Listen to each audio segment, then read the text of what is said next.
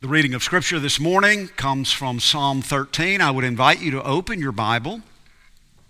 And there in your home, is, if you would like, read aloud with me as we read God's holy word. Let us pray.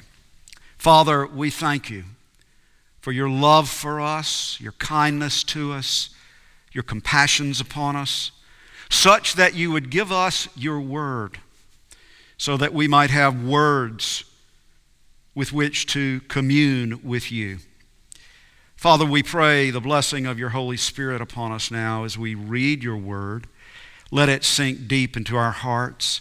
Let it change our minds.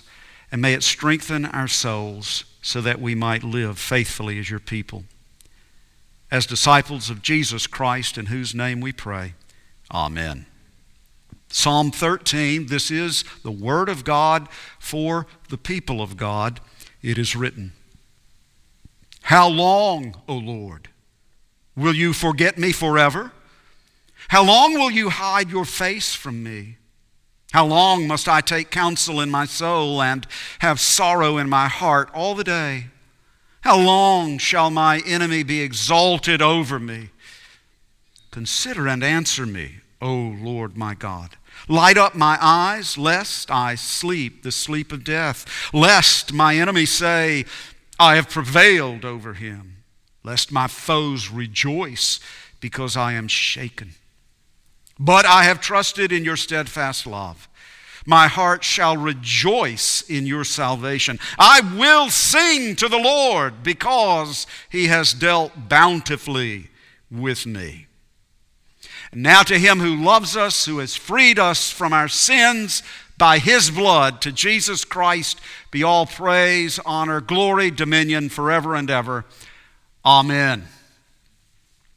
These are difficult days in terms both of the pandemic and of politics, and likely to get more difficult, as well as in terms of some of our own members and loved ones dealing with personal illness and adversities. And although it is always the case, we may feel it more acutely these days that we need to be a people faithful in prayer, real prayer. And one of the ways in which we can grow stronger in the life of prayer real prayer is to pray the Psalms. That is, to read the Psalms slowly, meditatively, personally, prayerfully, and let the Psalms speak for us. Let the Psalms be our personal prayers. Now, this spiritual discipline of praying the Psalms takes time. It takes quietness and stillness. You can't do it on the run or in a, in a hurry. I dare say that most of us in our prayer life would do well to slow down. And we need to get free from distractions and we need to get still and quiet before the triune God in order to enter into deeper personal communion with the Father and the Son and the Holy Spirit in accordance with Scripture. I know that I need to do that. Praying the Psalms can help us to do that. Praying the Psalms, uh, praying the Psalms delivers us from just thinking about praying without praying, right? Thinking about prayer without prayer. No, no, no.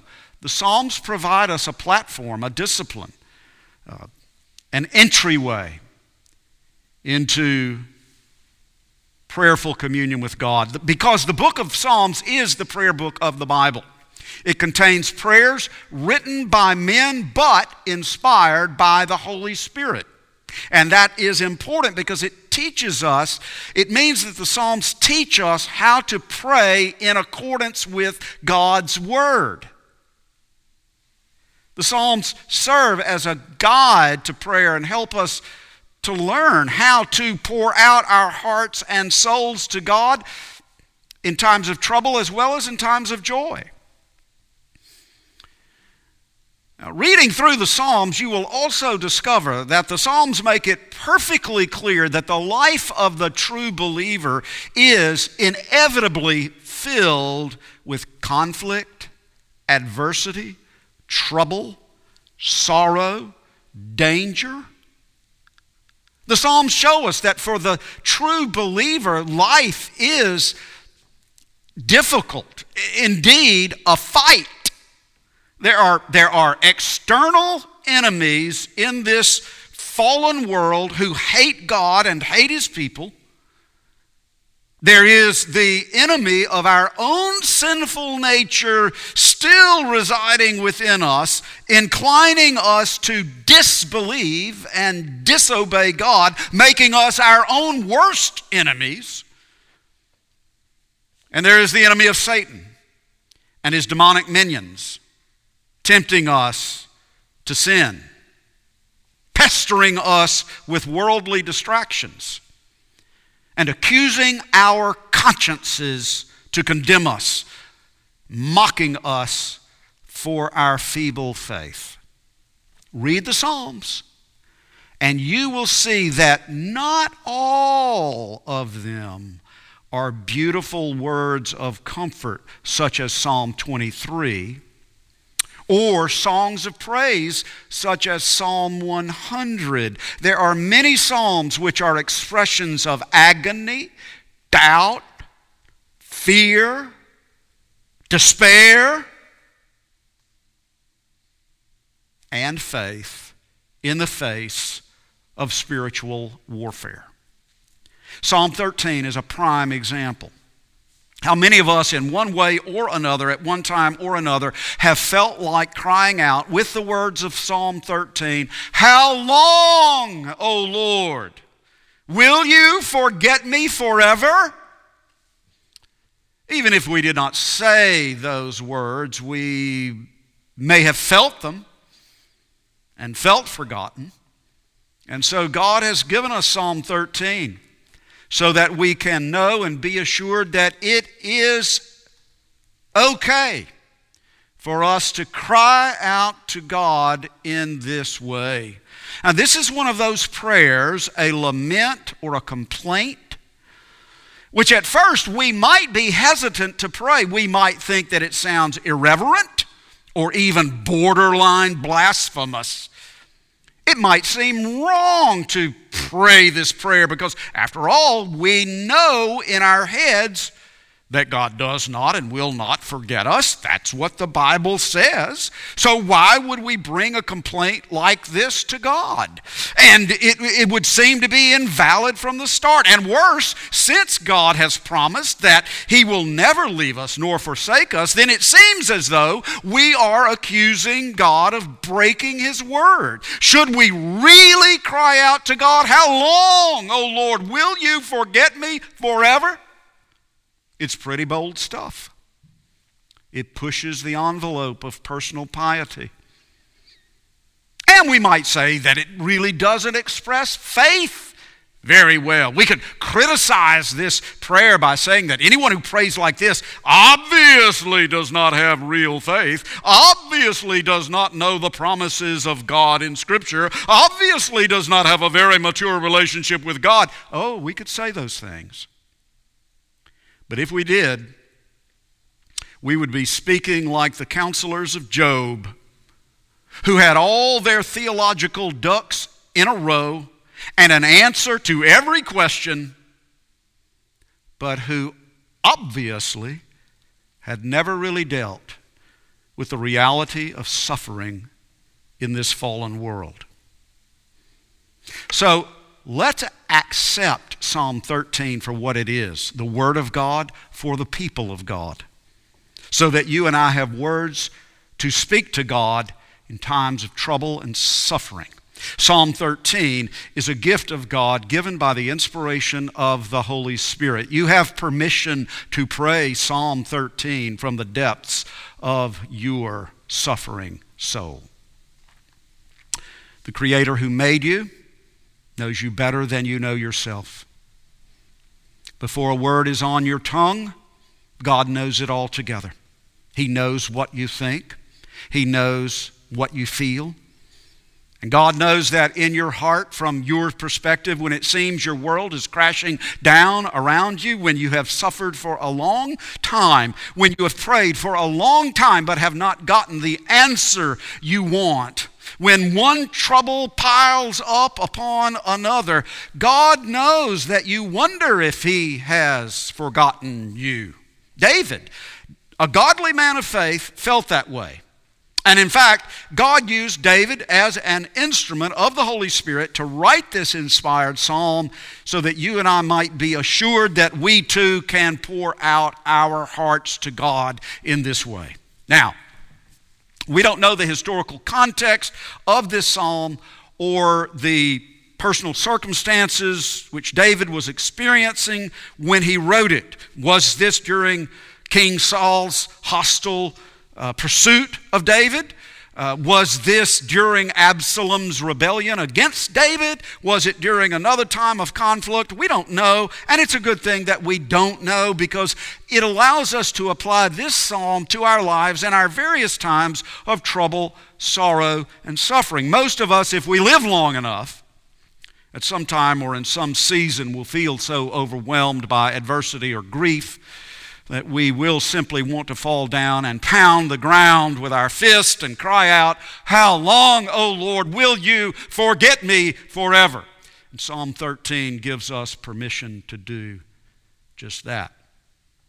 And let me add, let me add that we can pray this kind of psalm not only exclusively for ourselves in our own personal trouble but also with our hearts crying out to God for others and for our nation in all its tumult and for our persecuted brothers and sisters in Christ around the world who are experiencing persecution unto the shedding of their blood.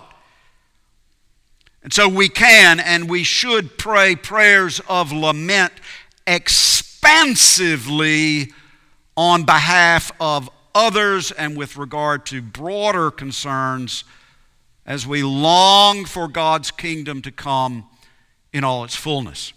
In our pilgrimage through this world to the next, there is Simply no way to avoid all pain, heartache, trouble, adversity, sorrow, and grief. We live in a fallen world, a corrupted creation, a creation in bondage to decay, Romans 8, subject to the power of death. Things are not the way they are supposed to be, according to God's original, very good creation. Of course, we believe that God is still God that God is still sovereign over all things, including the things that bring pain and sorrow and suffering into our lives. God has not lost control over this world. God is not powerless in the face of suffering. But the simple point here is that we do not live in the Garden of Eden. We live in a world corrupted by sin, filled with pain, overpowered by death. We do not yet live in the new creation the eternal kingdom of righteousness, peace, and joy, in which death shall be no more, neither shall there be mourning, nor crying, nor pain anymore. But until that day, while we live in this fallen world, it is inevitable that we will experience adversity and loss and sorrow and sadness and grief. And you remember Jesus himself said to his disciples, In the world you will have tribulation. And the Apostle Paul encouraged the early Christians, saying that, quote, through many tribulations we must enter the kingdom of God. Acts 14, verse 22.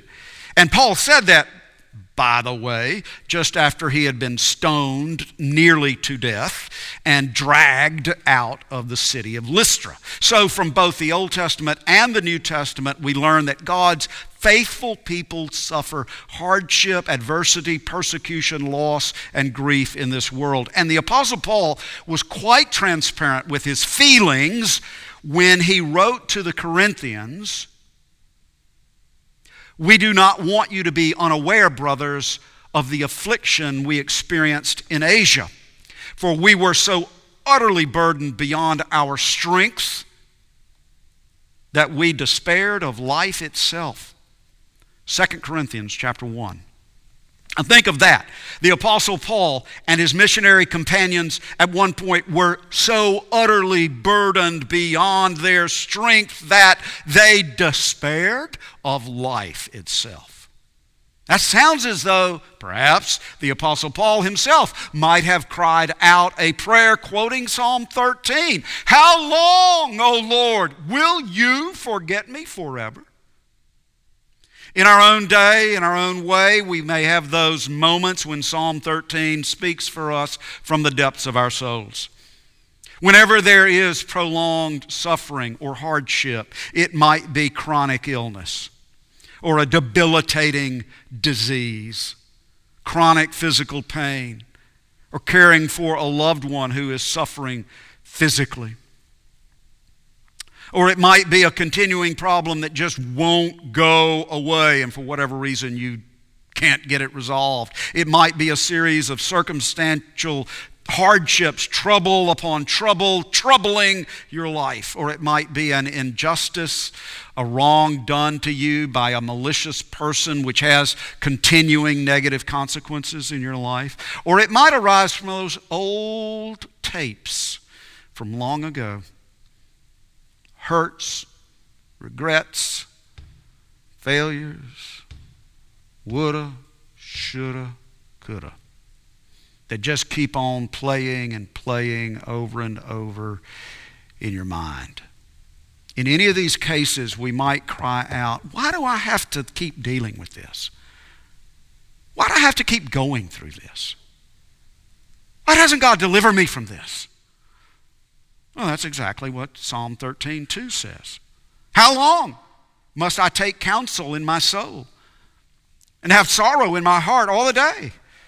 How long shall my enemy be exalted over me? Now, at this point, the psalm has really taken us down to almost to the breaking point almost to that point of despairing of life itself. David feels that his enemy is exalted over him, triumphing over him, defeating him. David was taking a beating, and I think that in this case it was primarily some sort of internal, emotional, psychological, spiritual struggle within him caused by the external adversaries, whoever they were. But you see, he was really going down, his boat was sinking. It, you know, it wasn't only that there were men out there who were trying to kill him, literally. I mean, David was pretty good with a sword. David was quite a warrior. He could handle himself pretty well in a physical fight, but something else was going on here. There was a fight in his mind a struggle in his soul, which he was afraid he was going to lose.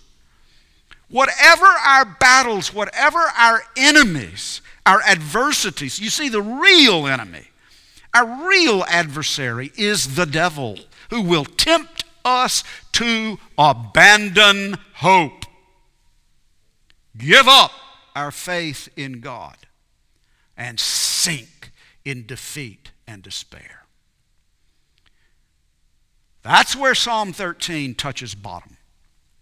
At the bottom of our souls, at the bottom of our lives. But Psalm 13 does not leave us at the bottom. Psalm 13 does not let us abandon our hope and give up our faith to sink into ultimate despair. Psalm 13 teaches us to pray. Not only expressing our feelings, but also against our feelings, affirming our faith. As do so many Psalms, Psalm 13 moves from fear to faith. And it moves us from fear to faith. After those crying questions, David then, as our example and teacher, begins to pray in faith. Verse 4 Consider and answer me, O Lord my God. Light up my eyes, lest I sleep the sleep of death. Lest my enemies say, I have prevailed over him. Lest my foes rejoice because I am shaken.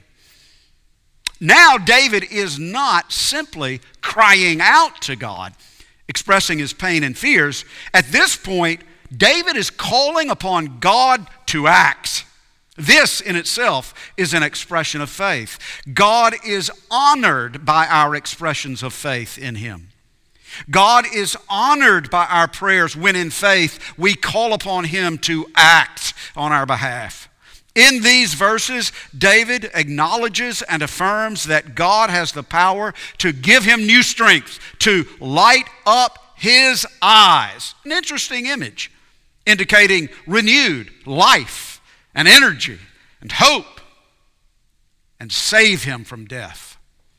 So, Psalm 13 gives us a prayer to pray in times of darkness and depression, but it does not let us stay stuck in self pity and despair. That's important. Psalm 13 moves forward and moves us forward. Psalm 13 looks upward and causes us to look upward. It gives us the words to pray for spiritual light in times of spiritual darkness. Despair begins to turn toward hope, and fear begins to be transformed into faith.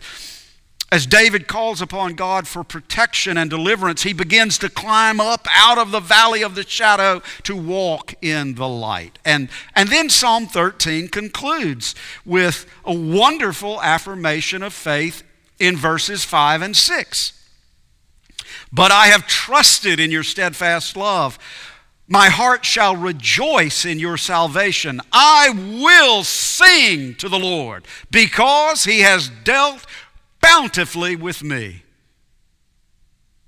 Now that's quite a transition, isn't it? From verses 1 and 2 to verses 5 and 6. The prayer that began with a cry of despair concludes with an affirmation of faith. Now, listen, this is really good therapy.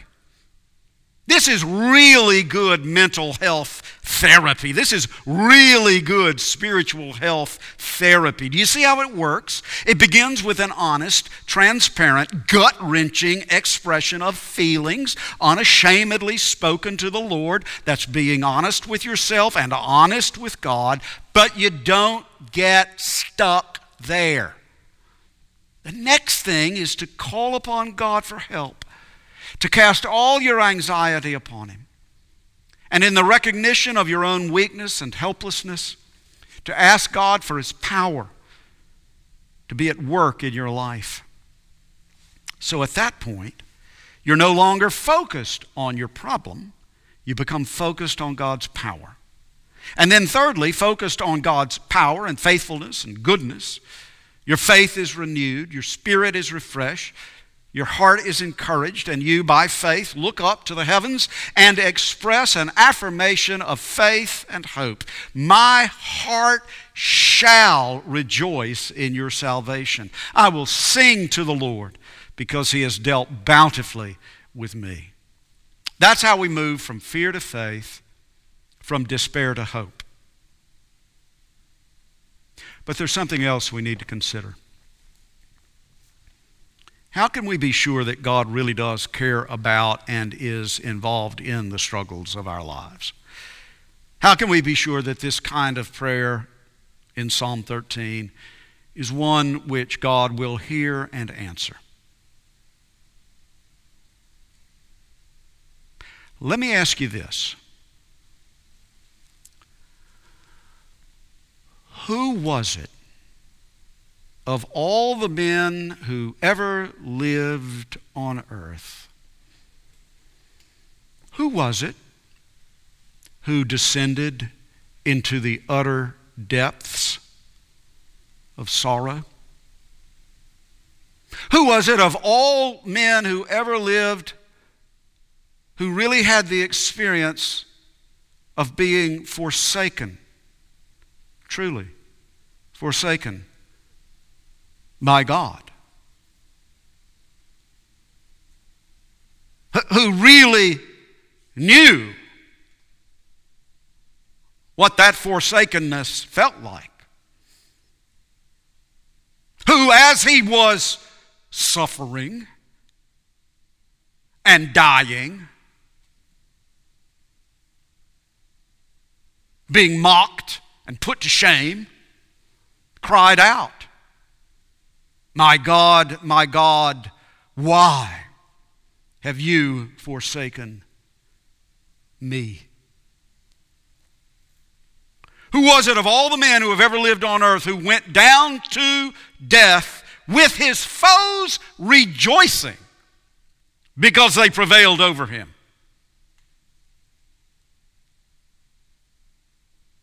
You know who that was.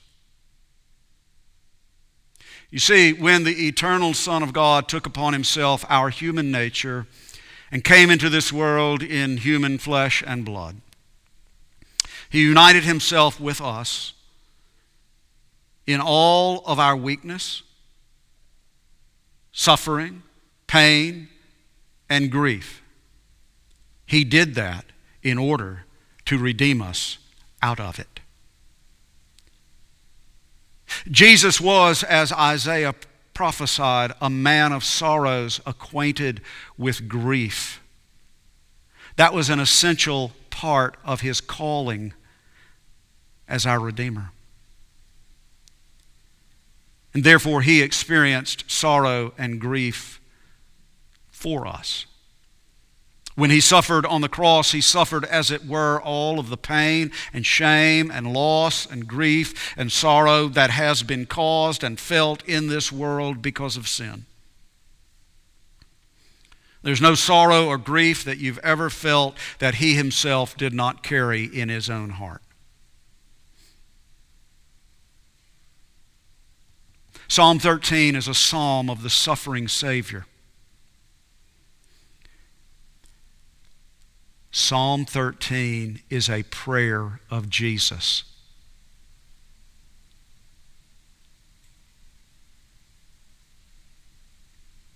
That's the key. Connect with Him as you pray Psalm 13.